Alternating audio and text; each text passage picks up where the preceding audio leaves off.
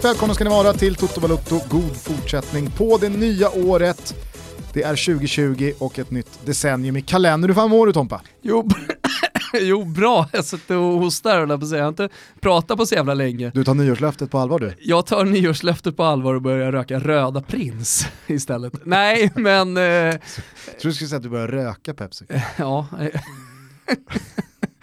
det ska jag inte göra. Nej men det har varit en jävla eh, superstart på det nya året i och med att Kulusevski har blivit klar för, klar för Juventus och eh, Zlatan Ibrahimovic är klar för Milan, de är presenterade och eh, det här har ju då gjort eh, någonting med mig jobbmässigt eftersom eh, ja, det blir en massa jobb för mig som jobbar med internationell fotboll eh, och eh, det har gett mig en jävla energiboost måste jag säga också. Kul, eh, kul för Calcion att få två stycken liksom, stora svenska nyheter och inleda året med det också, det är jävligt kul. Ja, alltså framförallt eh, med tanke på hur många gånger man kokar soppa på spik i det här landet i då fotbollsbevakningen rent medialt. Alltså, oh, det snackas om att John Guidetti eventuellt ska komma att bli utlånad från Alaves mm. till eh, något annat Segunda-lag eller oj oj oj, nu börjar det röra på sig för eh, eh Emil Kraft. Mm. Ja, men Jordan Larsson ska till, till Ryssland. Ja. Det är ju jättekul och bra mm. för honom och för hans utveckling men liksom den här digniteten av klubbar som är intresserade av svenska landslagsspelare, alltså nu har vi Quaison i Mainz, eh, vi har eh, Emil Forsberg, vi har Alexander Isak som dessutom är ung, vi har Dejan Kulusevski som är, är ung eh, och sen så Zlatan då som en liten körsbär på tårtan mm. på allt det här som gör att liksom intresset, du pratar om det mediala intresset, men jag tror hela fotbollsvärlden pratar ju och har ju pratat de senaste dagarna om eh, Kulusevski och Zlatan, för de, det var liksom de två stora nyförvärven som de två stora, två av de stora klubbarna i Italien eh, liksom började hela Mercaton med. Ja, sen så kommer ju de här spelarna från helt olika planeter rent namnmässigt vad gäller att vara ett etablerat eh, namn i, i stora mm. fotbollsvärlden. Men jag tror inte man ska underskatta att om Juventus slänger upp 400 miljoner för en spelare, då blir ju det en spelare som en hel fotbollsvärld, måste i alla fall förhålla sig till ja. Eh, världsdel som Europa, mm. givetvis då måste förhålla sig till. Verkligen. Jag skulle bara säga det, jag hade ett annat exempel på lager där, det, när jag har liksom bubblat kring att Abbe Khalili eventuellt ska vända tillbaka till Hammarby och allsvenskan, eller vända tillbaka, men att han ska komma då tillbaka till, till mm. Sverige. Men, äh, alltså, Hur går det för Baffo? Josef. Ja. Eh, var väl i Tyskland, mm. är väl i Tyskland. Typ andra, tredje Exakt, det kan till och med vara dritte. Där skulle det kunna hända någonting nu under januari. ja, jo, jo. Ja. visst är det så. Nej, men Nej, det gör ju också, det här, de här nyförvärven och liksom att det pratas om liksom spelare till klubbar, svenska spelare till så här stora klubbar och har gjort under längre tid och det kommer säkert snackas om Alexander Isak framöver och Emil Forsberg, han ska väl fan byta klubb från Leipzig snart. Nej, jag, jag, det, det, det, jag ska bara säga, det gör skulle... ju någonting också med liksom, Jordan Larsson till Ryssland. Ja. Med, eh, med, kanske inte så mycket med Josef Baffo, men, men eh, liksom de spelarna som ligger i skiktet under att, att man liksom intresserar sig för det också. Alltså det skapar ju ett totalt intresse som blir större. Ja. Jo, men sen så kan man ju aldrig heller komma förbi vad det är för klubbar som spelare går till. Du, du nämner ju här eh, Robin Quaison i Mainz. Mm. Alltså det är jättehäftigt det som har hänt med Quaison, inte minst det han har uträttat i landslaget. Och för några veckor sedan så gjorde han hattrick i Bundesliga och så vidare. Men så länge han spelar i Mainz så kommer han ju spela i Mainz. Det mm. kommer mm. aldrig vara samma sak ja, det, som det, Juventus mm. eller Vigge i Manchester United eller när Emil Forsberg spelar i Champions League. För det är bara då det egentligen är riktigt, riktigt hett. Alltså Leipzig i en ligalunksmatch i Bundesliga mot eh, Paderborn. Mm. Det, det, kommer ja, man, liksom aldrig vara det kommer aldrig vara Juventus eller Manchester United eller Barca eller när eh, Ljungberg spelar i Arsenal. Nej, eller... Men ändå, är, det är ju så här, från det att Janne Andersson tog över landslaget och det skulle bli någon slags eh, föryngringsprocess. Eh, jag kommer ihåg att man kollade på liksom, eller man, man spekulerade kring framtiden om det svenska landslaget så hade man inte speciellt stora kortsiktiga förhoppningar och sen så vet ju alla vad som har hänt. Men, men alltså, där och då så fanns det inte speciellt många svenska glädjeämnen och därför fokuserade man väldigt mycket på Zlatan också. Alltså om man kollar på den kurvan från det att Janne Andersson, inte på grund av, men, men det var ju något slags nystart för svensk fotboll generellt sett tycker jag alltså man kollar på den kurvan och de klubbar som det kommer att pratas om vad det gäller Quaison, det kommer ju vara bättre klubbar låt säga tyska klubbar, men kanske Bayer Leverkusen eller fan vet jag. Eh, och kollar man på Emil Forsberg, Leipzig, ja, okej nu är det en klubb i toppen av tyska ligan, men det, det är storklubbar som kommer vara intresserade av honom liksom, när, han, när han ska gå nästa gång. Alexander Isak, fortsätter han att utvecklas så som han har utvecklats under den här tiden i eh, Real Sociedad, ja men då kommer han också nämnas i större klubbar. Så när, när kurvan liksom, på svenska spelare, unga spelare framförallt, liksom, eh, och, och, och, gå till eh, större klubbar, den, den pekar spikrakt uppåt och jag tror, precis som man pratar om det, det svenska tennisundret eh, som någonstans startades med Björn Borg och det fick vi se liksom ett resultat av, så fick vi se ett friidrottsunder. Och jag, jag tror att, eh, det, att det går, går så här bra för så många svenska landslagsspelare, det tror jag också kommer skapa liksom ytterligare intresse och ännu fler unga fotbollsspelare som liksom vill satsa och göra någonting med sina karriärer. Två spelare jag tycker man ska nämna här också som i sitt nästa klubbval absolut kommer ta ytterligare ett steg också. Det är ju Augustinsson, Ludvig ja. och Kristoffer eh, Olsson. Ja. Som, eh, jag menar både på klubblag och mm. landslagshåll nog inte är mycket mindre än ett år bort från att ta ytterligare ett kliv. Eh, det var ju väldigt tråkigt att Viktor Claesson åkte på den knäskadan han gjorde. Det talar väl för att han kommer vara kvar i Krasnodar ett bra mm. tag till. Men fortsätter Kristoffer Olsson som på inslagen väg både i klubb och i landslag, mm. då, kan jag, då kan jag se liksom mer västerländska europeiska storklubbar öppna plånboken redan i sommar. Där jag också. tror också att det här, det här visar, säg, behöver inte vara jätteunga spelare, men 16, 17, 18-åriga svenska fotbollsspelare visar också att det är möjligt. Jag tror att man öppnar lite dörrar och jag,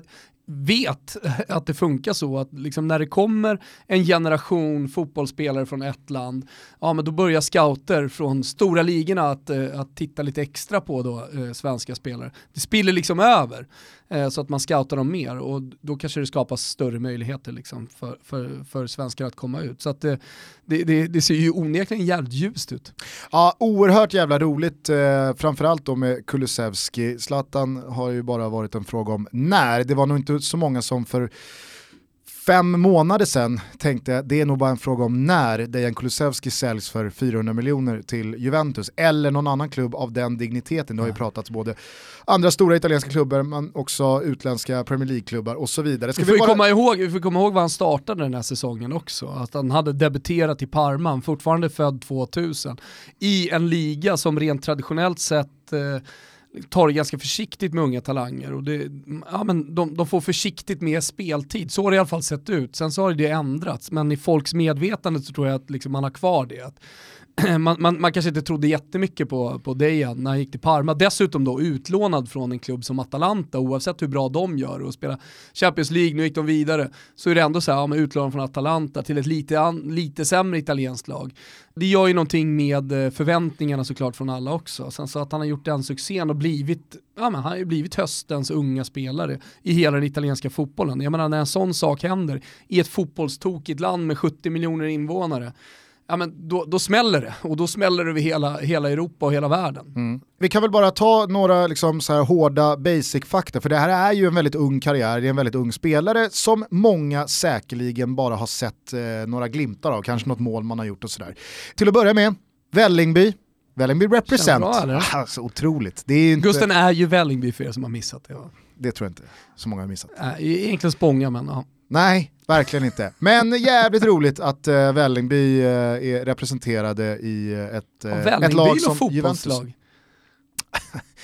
fanns ju ett, ett sorgligt Vällingby AIF en gång, Vajfen. Alltså, AIF, har, har något AIF-lag slagit någon gång inom fotbollen? Mjällby. Ja, det skulle vara det då. Mm. Johan Orenius Motala AIF. Nej, de, går, de har det gått i, går det fortsatt trögt för. Ja. Nej men Mjällby heter väl AIF, mm. Motala. Mm. Ja, ja. Tufft för AIF-lagen. Ja, är det fan om inte Vällingby hette AIK, alltså Viken. Alltså vet så kassa, så, så, så obskyra som Vällingbys ja. förening var. Där var det ju då, alltså så här, det här är ju För alla som inte är från Stockholm så är liksom Bromma, väster, västerort i Stockholm, det är liksom Bromma och så fortsätter man utåt så, så har du eh, Vällingby, Hässelby framförallt. Kan säga så här, hjärtat av Brommapojkarna, alltså, mm. Grimsta, IP, mm. det är ju Vällingby. Exakt. Bromma, det är något annat. Men skitsamma. Eh, jo, det... men det hänger ihop alltihopa. Det är ju liksom en, den jävla vägen ut till Hässelby. Ja. Allt är ju bara liksom ett kluster runt den här äckliga vägen som man ska hålla på och åka. Ja, vi, vi behöver inte fastna där. Nej. Hur som helst, eh, i, i, i, är man från Vällingby så finns det två lag. Mm. Det fanns eh, BP och så fanns det Spånga. Och så Spränger liksom så här... du Tranebergsbron, då slipper man ju se Västerortsfolk. Mm. Då får ni simma över. Det är korrekt. Eventuellt ta båten. Det är korrekt. Hur som helst, eh, han gick till Atalanta från Brommapojkarna sommaren 2016. Som ungdomsproffs då? Precis. Eh, har spenderat eh, sin tid i Italien i Atalanta och Bergamo fram till i somras då han gick på lån till Parma. Mm. Ett säsongslångt lån som nu också fortsätter hela säsongen ut. Det här var ju Det är lite... väl bekräftat va? Ja, mm. eh, det är bekräftat. Och det tror jag är jätte, jättebra. Eller hur? Ja, absolut, för att det är garanterad speltid. I Parma är han ju, och har blivit det, star. Mm.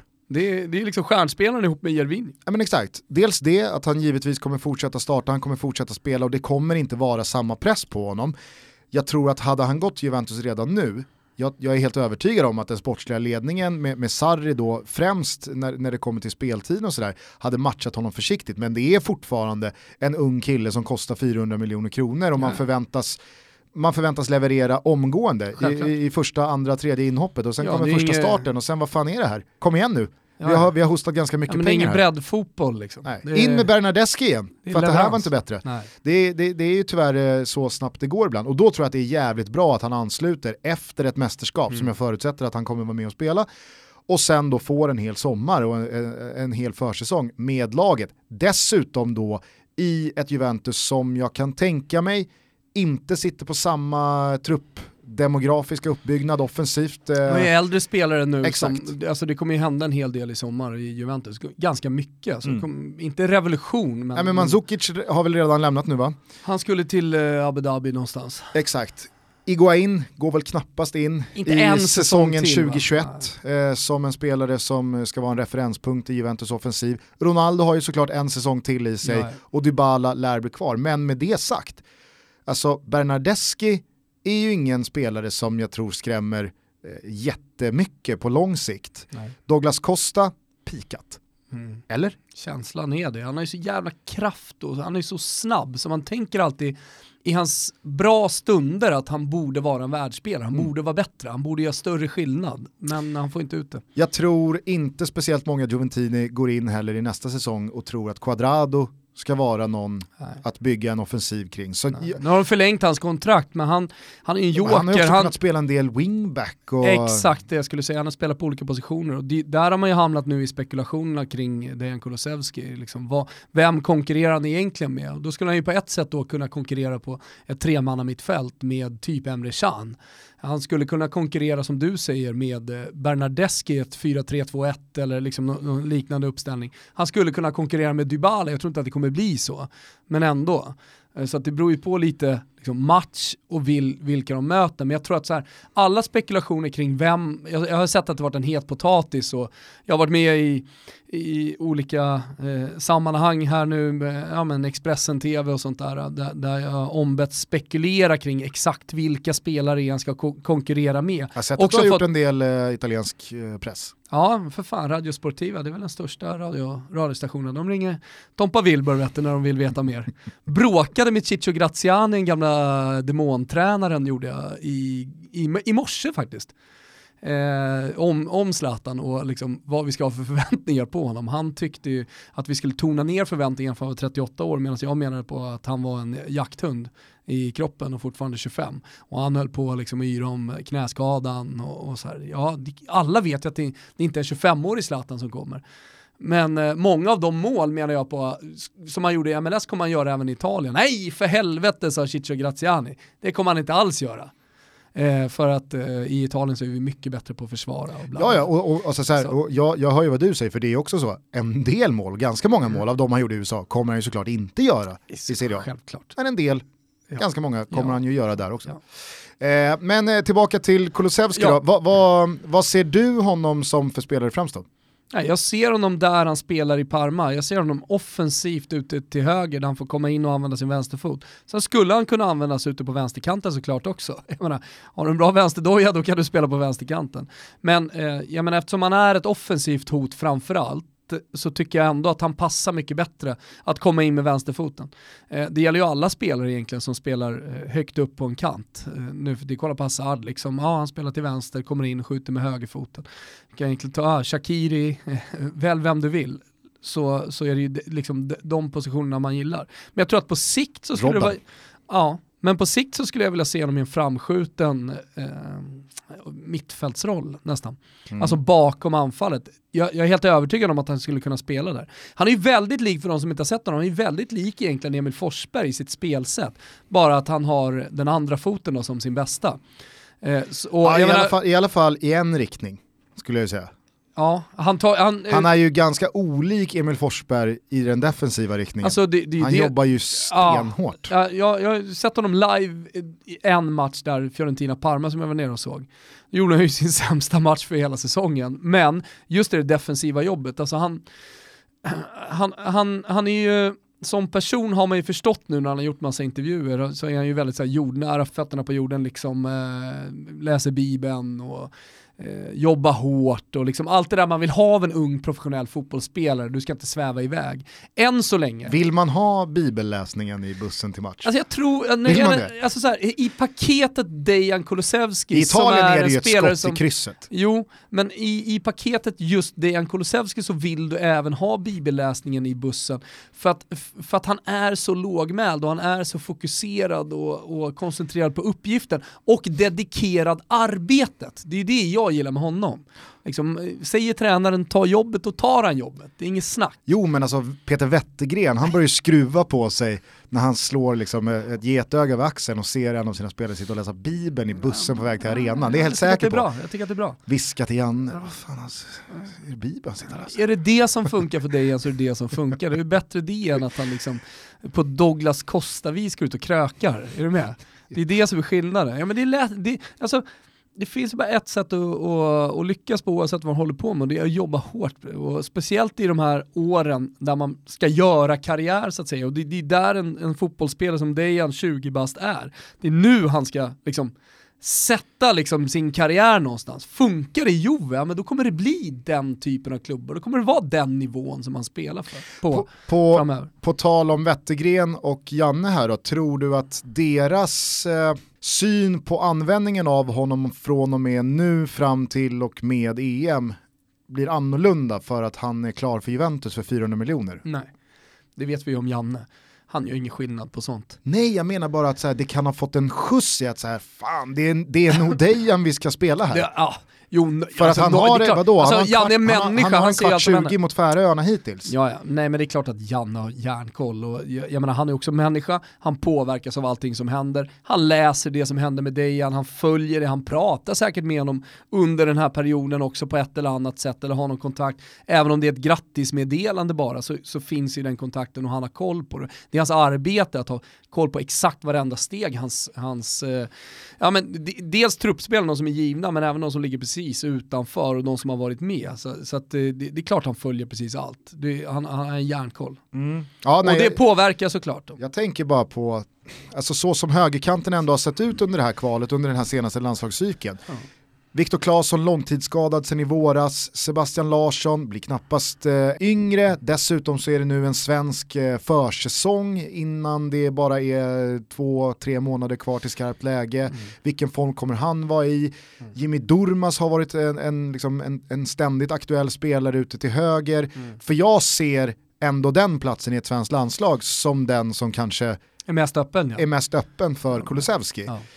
Och då så känns det som att med det här skjutset, med det här lyftet rent aktiemässigt, så känns det som att, jag tror i alla fall, att Kulusevski kommer starta till höger om allt liksom går som planerat fysiskt. Ja, inga skador, ja. eh, I den enda samlingen vi har innan EM. Ja, jag kan inte säga något annat heller. Exakt, och då får man ju ändå anta att det har blivit ett, ett ja, men en jävla skjuts i liksom mm. landslagsaktien. Mm. Med det sagt då, bara ur ett liksom historiskt perspektiv, eh, du som har eh, stenkollen, vad, vad, är, eh, vad är rimligt att liksom förvänta sig att Juventus tror att de har köpt här? Men jag tror att de, de förväntar sig att de har köpt den absolut bästa offensiva talangen som finns inom italiensk fotboll. Och då, då, då, då... Är det lite Dybala-läge mm. när de tog honom från oh, Palermo? Var han, nu, nu, då var ju han mer etablerad, han hade spelat längre i, i Serie A. Så, så att, eh, men, men om vi glömmer bort åldern så är vi, så är vi nog ungefär samma läge. Fast vadå, hur gammal var Dybala då? Ah, jag vet inte. När Samparini plomberade honom och satte ah, honom på läktaren i fyra jo, månader för att han inte skulle bli... Alltså, det var väl 2015? Jo men alltså Dejan är 19, han var definitivt inte 19 väl? Nej men Dybala är väl inte mycket äldre Nej. än 94? Kan han vara det? Ja, 93 va. Eh, så att eh, det betyder att han kom till Juventus 2015, då var han ja. ändå 22. Alltså det är ändå år som gör no någon slags skillnad, men vi glömmer bort det, ja absolut. Men det jag tycker är mest intressant som perspektiv att ha, det är ju alla andra offensiva talanger som finns inom italiensk fotboll som Juventus förmodligen inte kommer köpa. Ta Federico Chiesa som har varit, ja men dessutom då italienare, men uppburen, redan intagen till det italienska landslaget av Mancini. Nu har han tillsammans med hela Fiorentina haft en ganska svag höst.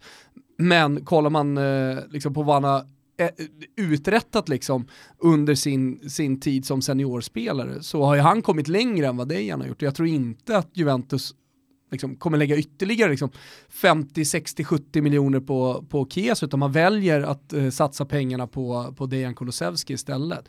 Eh, det kommer ju starta någon slags eh, Eh, aktion här eh, vad det gäller eh, Tonali också, eh, Brescia centrala mittfältare, nu är inte han en offensiv spelare men det är ändå en av de yngre spelarna i italiensk fotboll som man vill ha som storklubb.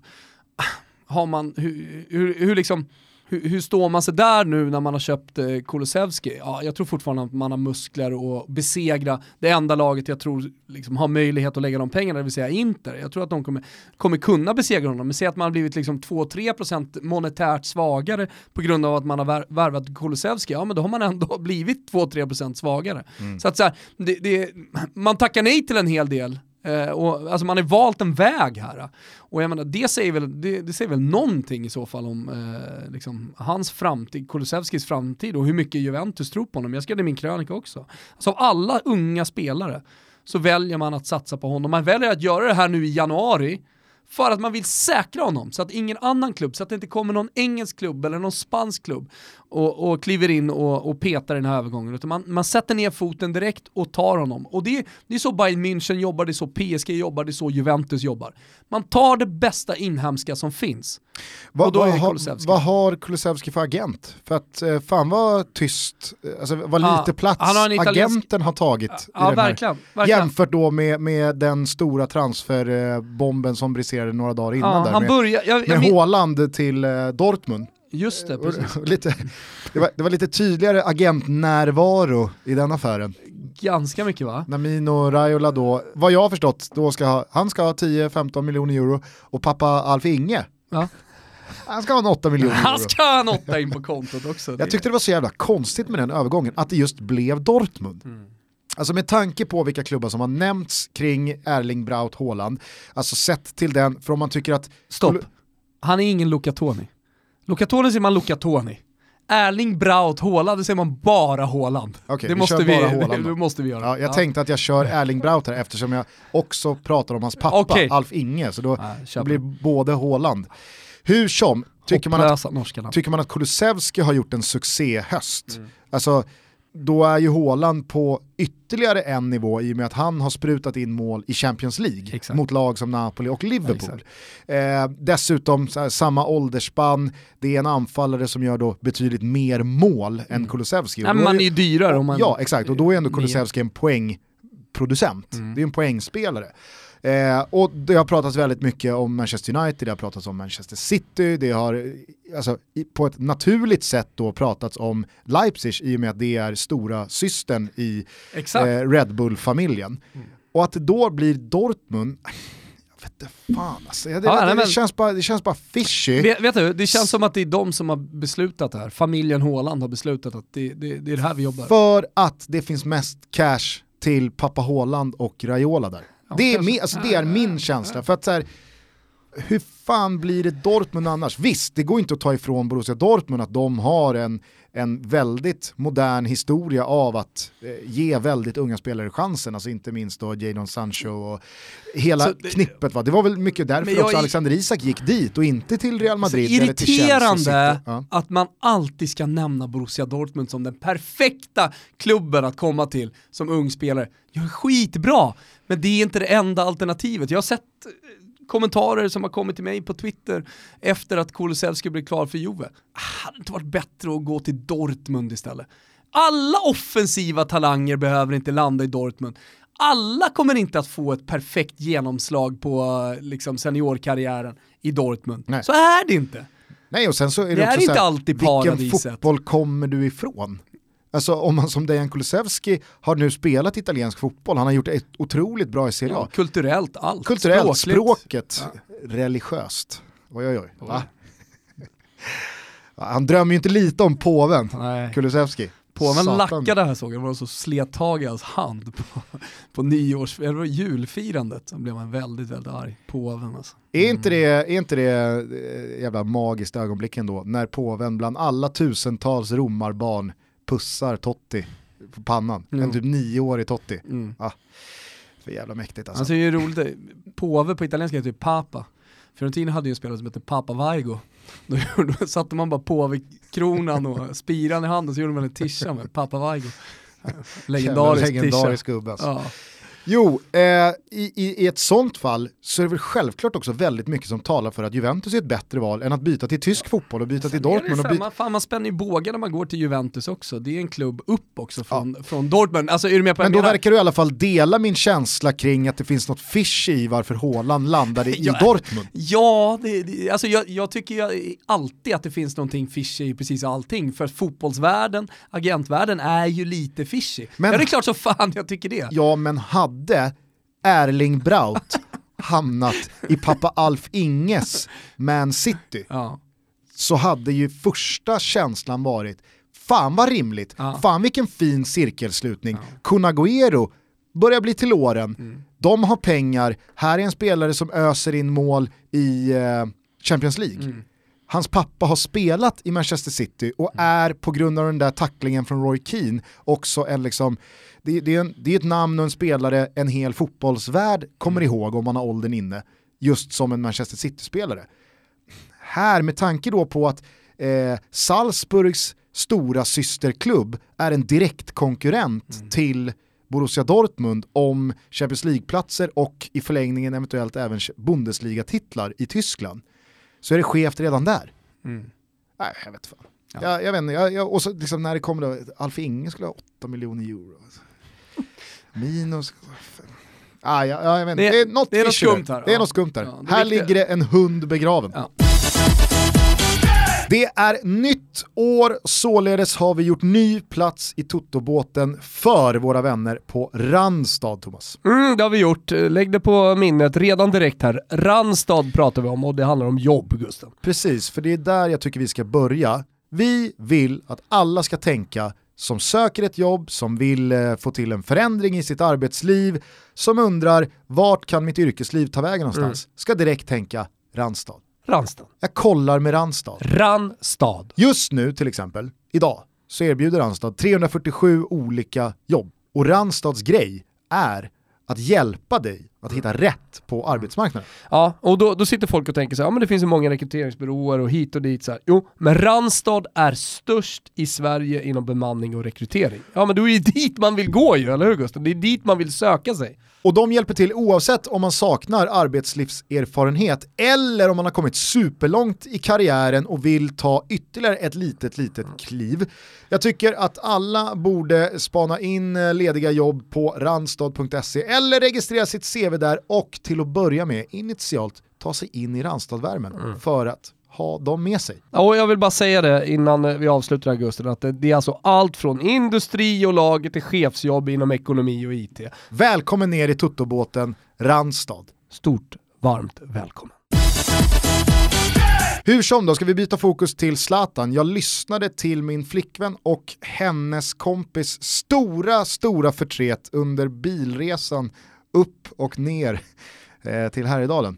Eh, på vårt avsnitt med Niva mm. och eh, When We Were Kings avsnittet med Arsenals Invincible-lag. Ah, okay. mm. äh, alltså, deras förtret, PGA, de, eh, de gillar inte riktigt Nivas röst och okay. hans dialekt. Det blir liksom så här. Vad fan, ni var ju på väg uppåt.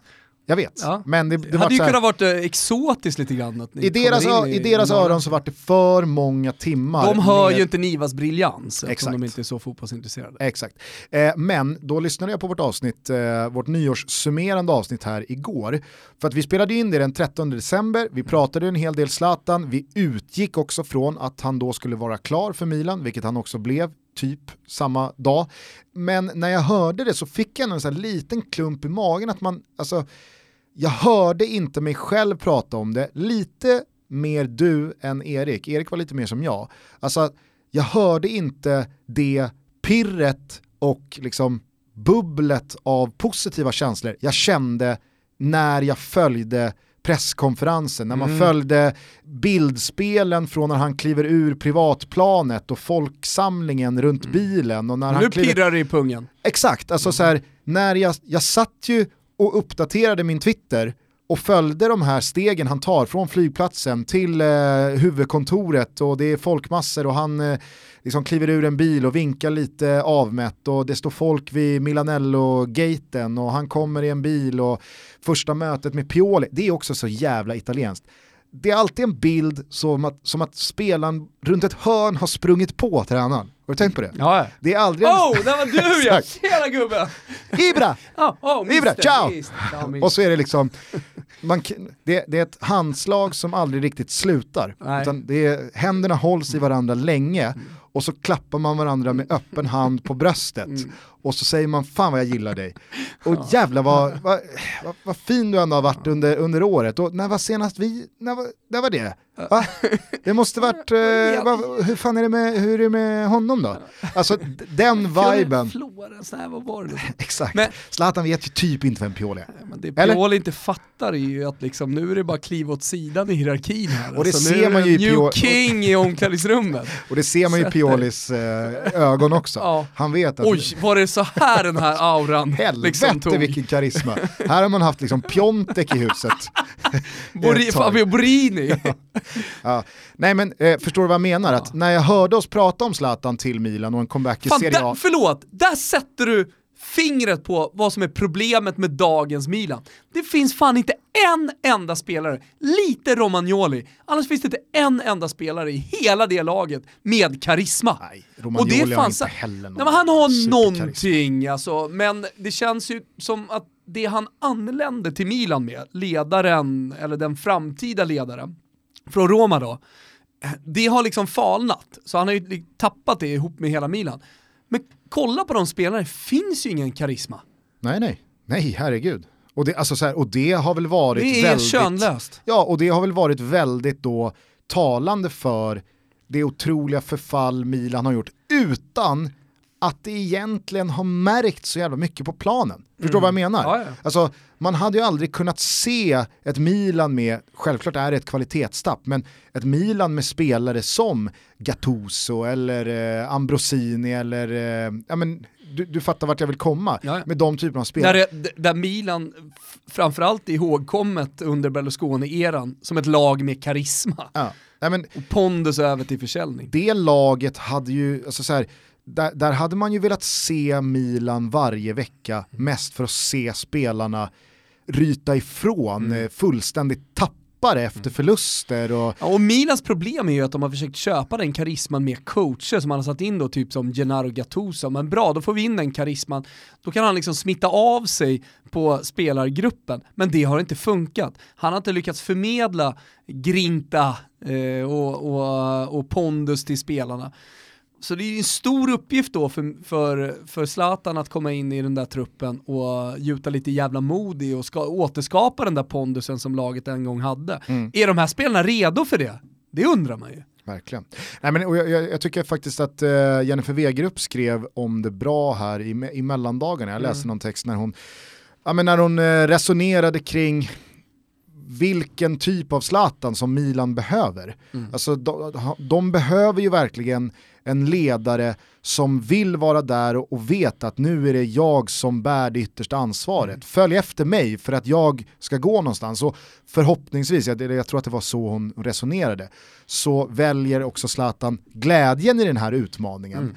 För att om Zlatan, som han har kunnat gjort tidigare, MLS, när det går liksom, emot, ja. Att då köra taggarna utåt mm. och eh, det, det, det, köra över journalister och mm. visa med kroppsspråk på plan eller med någon röd eh, armbåge. Men det är det som är skillnaden nu, det är att han kommer hem. Och, och då, då, kan man ju tycka att det är lite klyschigt om man pratar hela tiden om att ah, han kommer hem till Milan. Men rent kulturellt så kommer han ju faktiskt hem. Mm. Det är Italien som liksom hans person väldigt mycket, hans liksom, vuxna Zlatan har fostrats och, och blivit den spelaren han är. Han har inget agg gentemot landet, han har, han har ingen ilska mot liksom resten av ligan, så som man kunde se ändå lite i PSG. Mm. När han kom till Premier League, ja men då skulle han visa för alla att han minsann eh, liksom kunde leverera även där eftersom det hade varit så mycket snack inför hans flytt till Manchester United om att ja men you can't do it in Premier League och sådär. Alltså nu finns ingenting av det. Så det, det den känslan jag har fått av Zlatan och det, det lilla man har hört på presskonferensen, men det, det, man ändå förstår det är att det är harmoni i honom. Alltså det, mm. det är en, den första harmoniska Zlatan sen eh, senaste vändan i, i Milan egentligen. Men sen så ska han ju också finna sig i att han ska spela i ett lag ja. som ett, mm. inte är speciellt konkurrenskraftigt. Alltså Milan kommer inte, hur jävla bra Zlatan än är där mm. halvåret, så kommer inte Milan ge sig av nu på ett segertåg på 15 matcher, ta 45 poäng och storma mot en Champions League-plats.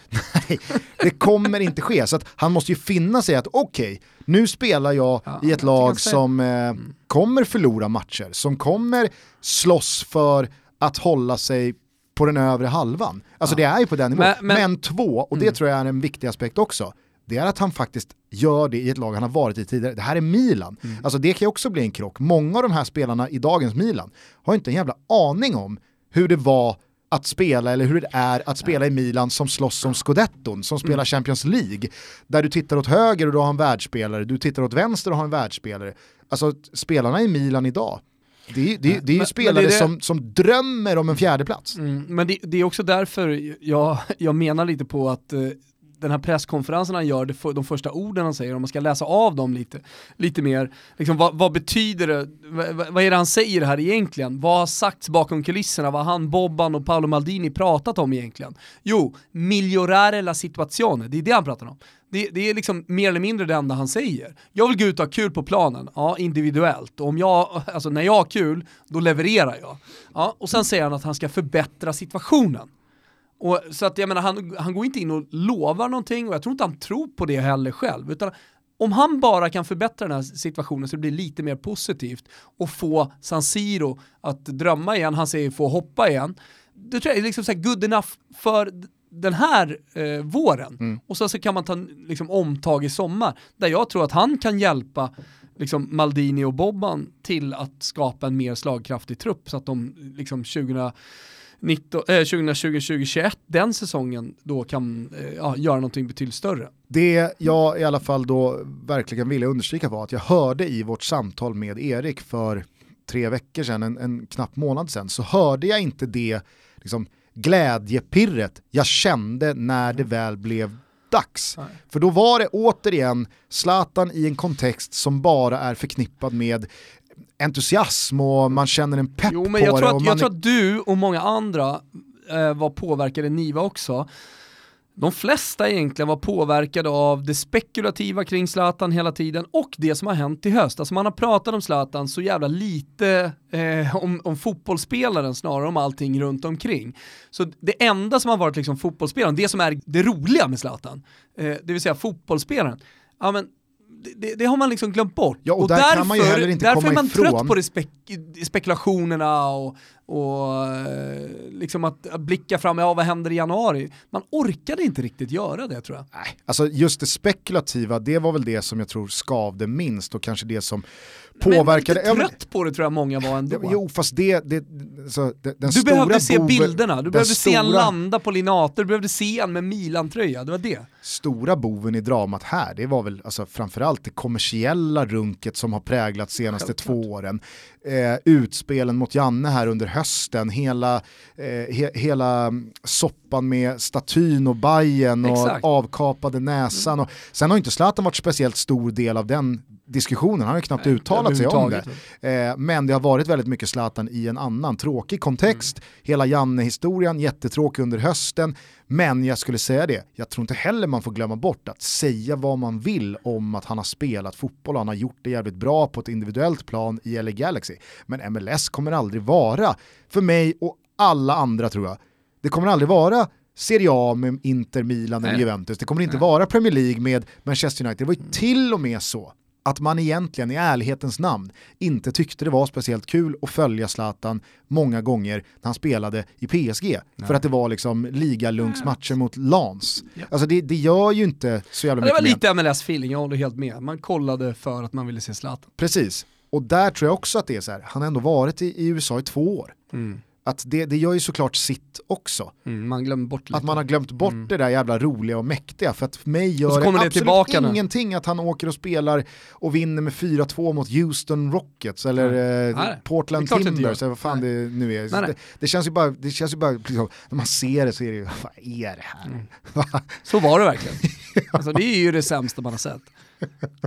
Ja men det är ju det. Ja. För det blir så, det är så jävla kontrast mellan de bra spelarna och de sämre spelarna. Mm. Alltså du har, du har allsvenska spelare och sen så har du några, några av världens bästa men liksom ändå spelare på den nivån. Det är också någonting med kommentatorerna ja. och liksom studion, att ja. de, de, pratar om Ljuset. det. De, de pratar om det på ett sätt, de använder, nu, nu använder de ju väldigt mycket annorlunda ord inom amerikansk idrott än vad man gör i, i liksom engelskspråkig europeisk idrott, inte minst då fotboll. Men man får ändå känslan av att så här, fan, de, har ingen koll på vad de snackar om. De har ingen aning. Zlatan Ibrahimovic. När han lallas, inte ens när han, han spelar fotboll hela livet, han är ju fan hur kunnig som helst. Inte ens när han surrar. Öppnar den jävla truten och amerikanska, amerikanskan kommer ut. Stänger av eller stänger so av. So good on the ball. Ja. Så, så där säger man inte. Nej, eh, så att eh, jag, jag vill bara landa i att jag trodde det var dött och begravet. Ja. Men Zlatan-peppen är här igen. Ja.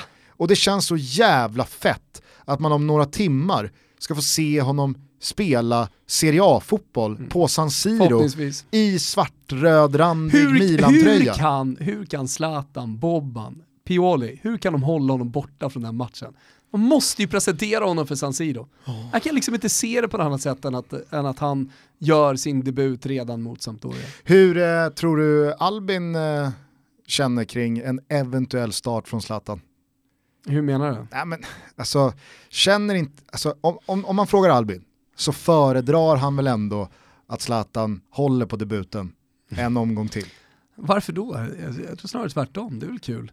De möts ju inte i så här jätte, jo det gör de, de möts rätt mycket eftersom Albin är så defensiv som han ändå är. Och så är väl ändå känslan att skulle de, skulle de mötas på en defensiv hörna för Samp, mm. då trycker ju Zlatan till.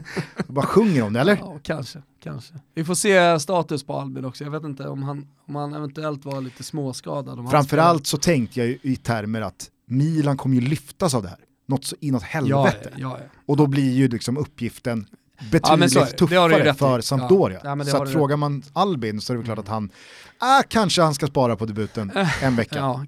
Men eh, ni vet ju vid det här laget såklart att ni ser hela jävla balletten från Serie A på Simors kanaler. Teckna ett abonnemang, det ingår dessutom högkvalitativ fotboll från den Iberiska halvön och La Liga. Ja, men nu har inte jag någon aning och jag, jag säger det bara rent spekulativt Gusten.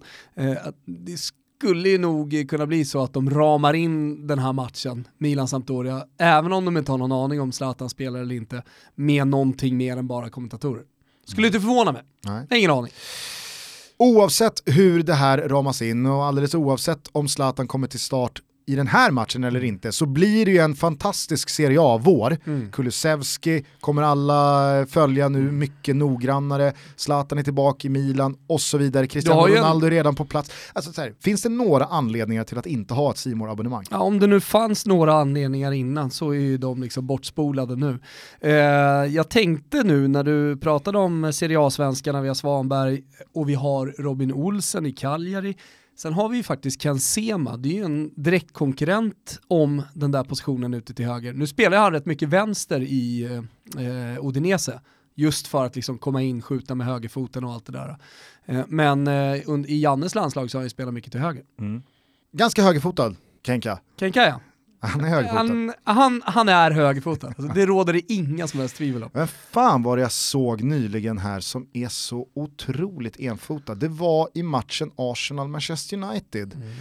Så tänkte jag på att Matic, Nemanja Matic, ja, ja. otroligt vänsterfotad. Ja. Det är alltså, han... Men också så här, liksom alltså stora armar, hela hans uppenbarelse liksom mm. på planen är så men han, han är överallt så det, det, måste vara otroligt svårt att ta bollen av honom. Men du satan, på tal om den matchen, alltså nu ska man inte dra allt för stora växlar Eller?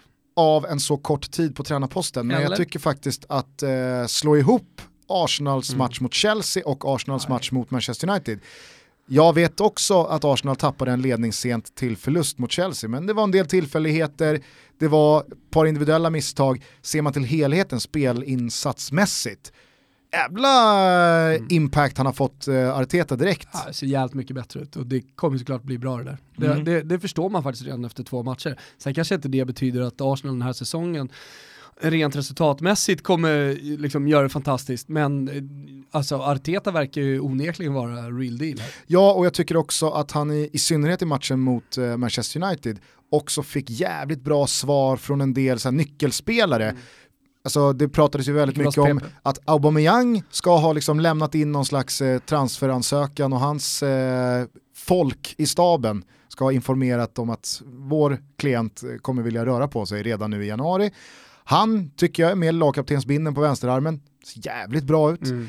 Özil, alltså det, det, det, var ju en helt mm. annan Özil än den man såg under Ljungberg, där han förvisso fick förtroende, men vi alla minns hur han gick av planen mot ja. Manchester City, fick ingen utskällning av Ljungberg, mm. som Bojan saknade. Mm. Eh, men och sen också Torreira och Xhaka, ja. tyckte jag såg jävligt bra ut också. Men, det var han jag skulle komma fram till till sist, David Luiz, årets värvning enligt Gugge i somras. Är det nu han kommer?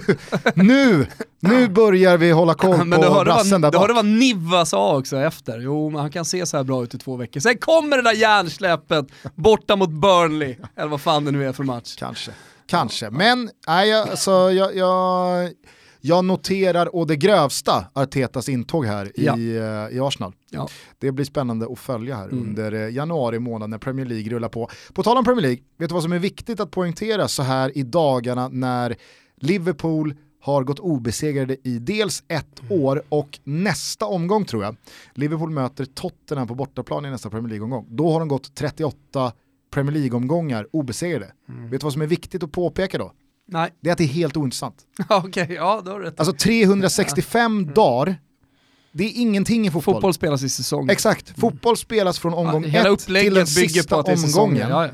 Och det är därför jag tycker att så här, e- en sak Fifa verkligen borde och kan göra för att skänka mer trovärdighet till liksom mm. the best, eller då, Ballon d'Or kan också göra det här. Mm. Varför delar man inte ut det priset i slutet på juli? Okej, okay, nu blickar vi bakåt och så backar vi klockan till augusti i fjol och hela vägen fram till det mästerskapet som då vartannat år har spelats. Mm. Eller Champions League-finalen som avslutar tävlingssäsongen. Vad det nu är. Alltså, för att fotboll spelas i säsonger, och jag vill bara förtydliga här, Alltså alla som hörde vårt årssummerande avsnitt med Niva vet ju att vi har bara gott att säga om Liverpool och Jürgen Klopp, så jag vill inte ta någonting ifrån dem. Nej, Men själva, själva eh, bedriften att gå obesegrad i 38 omgångar det måste ske från omgång 1 till 38. Ja. På samma sätt så är ju Arsenals liksom 11 obesegrade matcher säsongen efter Invincible-säsongen som då räknas in i någon sån här 49 match och Mm.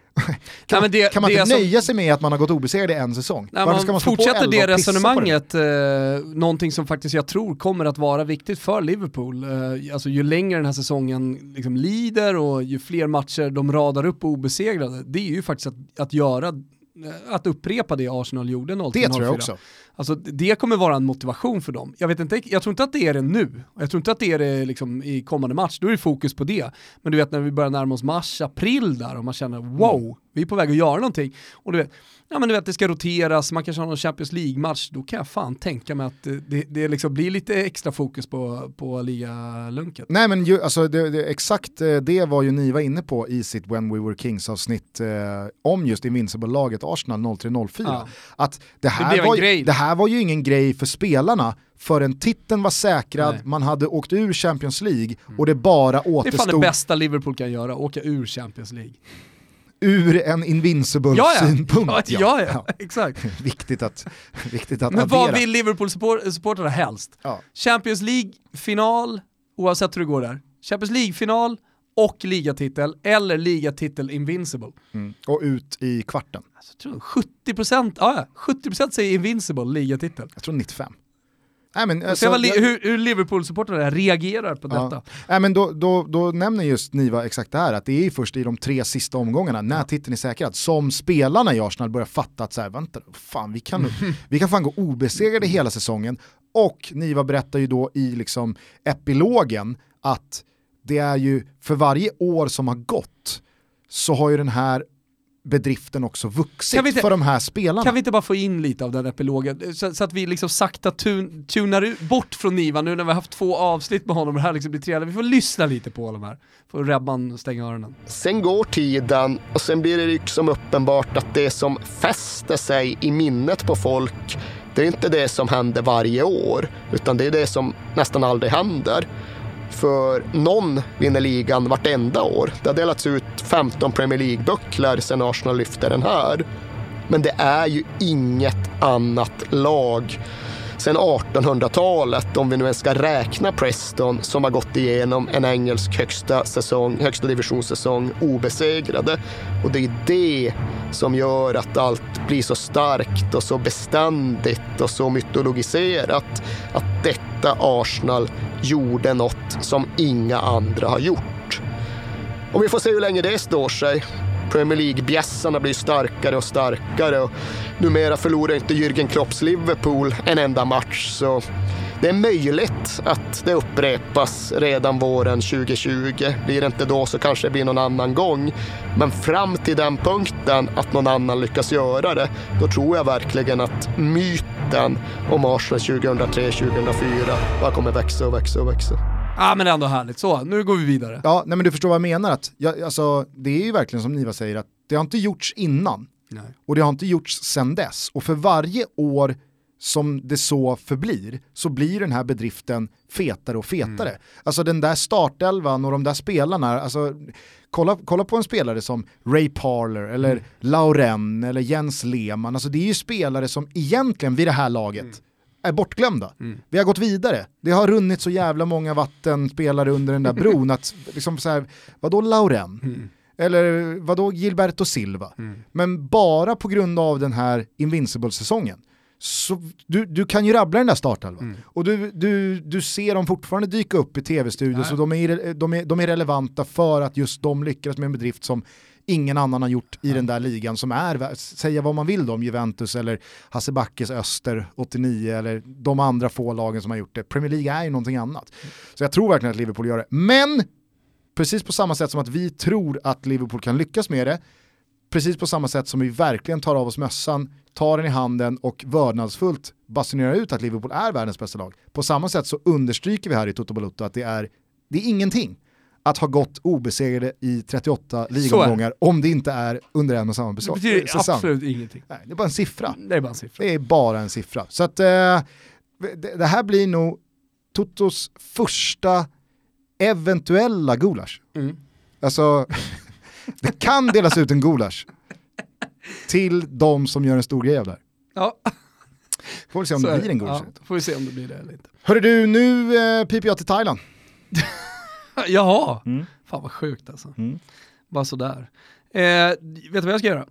Jag ska in och, jag ska in och grotta runt och jag tror också gotta mig lite kring oddsen här nu. Zlatan har kommit till Milan, gå in på Betsson, godbitar, boostade odds, gå in på Betsson och kika liksom de här specialerna. Det gillar man ju. Mm. Över under 9,5 mål eller vad man nu har satt linan på. Gör det ni också! Fanns lite Kulusevski-specialer också? Fanns lite Kulusevski-specialer också, så det är bara att gå in och, och, och mysa runt va, se om ni hittar någonting som ni tycker är intressant. Gör det hörni, ha en fortsatt trevlig eh, måndag i januari. Det är tufft nu. Det är tungt nu. Ja. Nu är det liksom inte mycket julfester. Säger snubben som piper till Thailand. ja men... Okej, okay, ta det du då, som lever Hörrni, jobbigt liv här vi hemma. Som, vi som spelar SD-cupen och, och lämnar barn och, och liksom får ta det här, eh, ta det här mörkret, fan blicka framåt, nu har vi kul! Eller hur? Fotbollen fan glöder igen känner jag. Det är inte bara Champions League och Premier League, liksom så här, oh, allsvenskan långt bort och så vidare. Fan nu händer det någonting i Italien också, fan vi har svenska fotbollsspelare överallt. Mm. Alexander Isak, Foppen, Augustinsson, fan vad det går bra liksom. Vi, vi inleder det här decenniet med en liksom, mer intressant svensk ung fotbollssamling av grabbar som fan kan erövra världen och vinna EM! Hur peppad är du på januariturnén då? Januari... Vad fan, ska vi möta Moldavien och Kosovo skulle vi göra? Jag har inte ens, eh, jag har inte ens satt mig in Karlström, han eh, tackade nej. Han hade något jävla kontrakt på gång. Eller, alltså det vore ju jävligt roligt om Jesper Karlström bara, Moldavien. Nej. ja precis, ingen med kontrakt eller någonting. Ja, exakt, han ska ingenstans. Janne. Kommer, kommer ändå aldrig komma med i någon ja, annan riktig landslagstrupp. I'm gonna sit this one out. Nej, men så, ja, kul vinter blir det. Eh, och sen så blir det en jävla härlig vår när vi står inför EM. Vi ska ha EM-podd, Tutski mm. Balutski, som vi gjorde senast.